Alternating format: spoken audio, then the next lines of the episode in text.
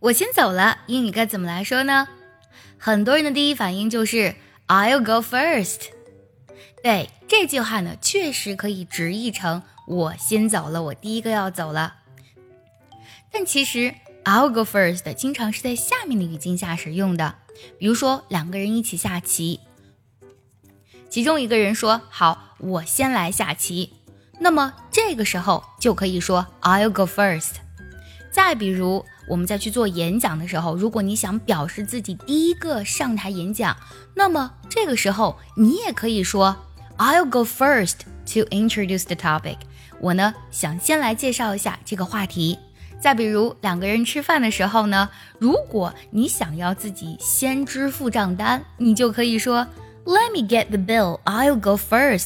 你有注意到吗？ I'll go first 在这些语境下它并不是表示我先要走的意思，而是第一个采取行动的第一个动的人。想要专项练习并且和小伙伴们在群里一起打卡学习，可以加入早餐英语的会员课程。你可以直接微信搜早餐英语的四个字的拼音，或是点开节目文稿加我的微信。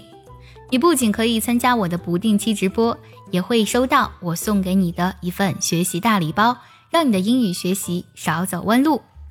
它和我们在中文语境下所说的我要走了，我先走了不是一个意思。那我要走了，我先走了地道的表达该是什么呢？记住下面这些句子。你可以说 I gotta run， 我得走了，或者 I'm off， I have to leave now， 我现在不得不走了，或者 I've gotta go。 还有两个句子特别有意思啊，一个句子用到了 bounce。 bounce 这个单词呢拼作 B O U C E， 本身呢有这个弹跳的意思啊，你可以想到这个球弹跳的这个场景。那么当你说 I gotta bounce 的时候，就表示的是说我要走了，我先走了。或者呢用 I gotta jet， jet 拼作 J E T， 它本身呢指的是快速起飞的意思。你想一个人着急着走，你可以想象是像飞机一样马上就要飞走了。所以这两个表达呀非常适合在非正式情境下与朋友告别的时候使用。今天我们分享了我先走了的地道表达，记住千万不能翻译成 I'll go first。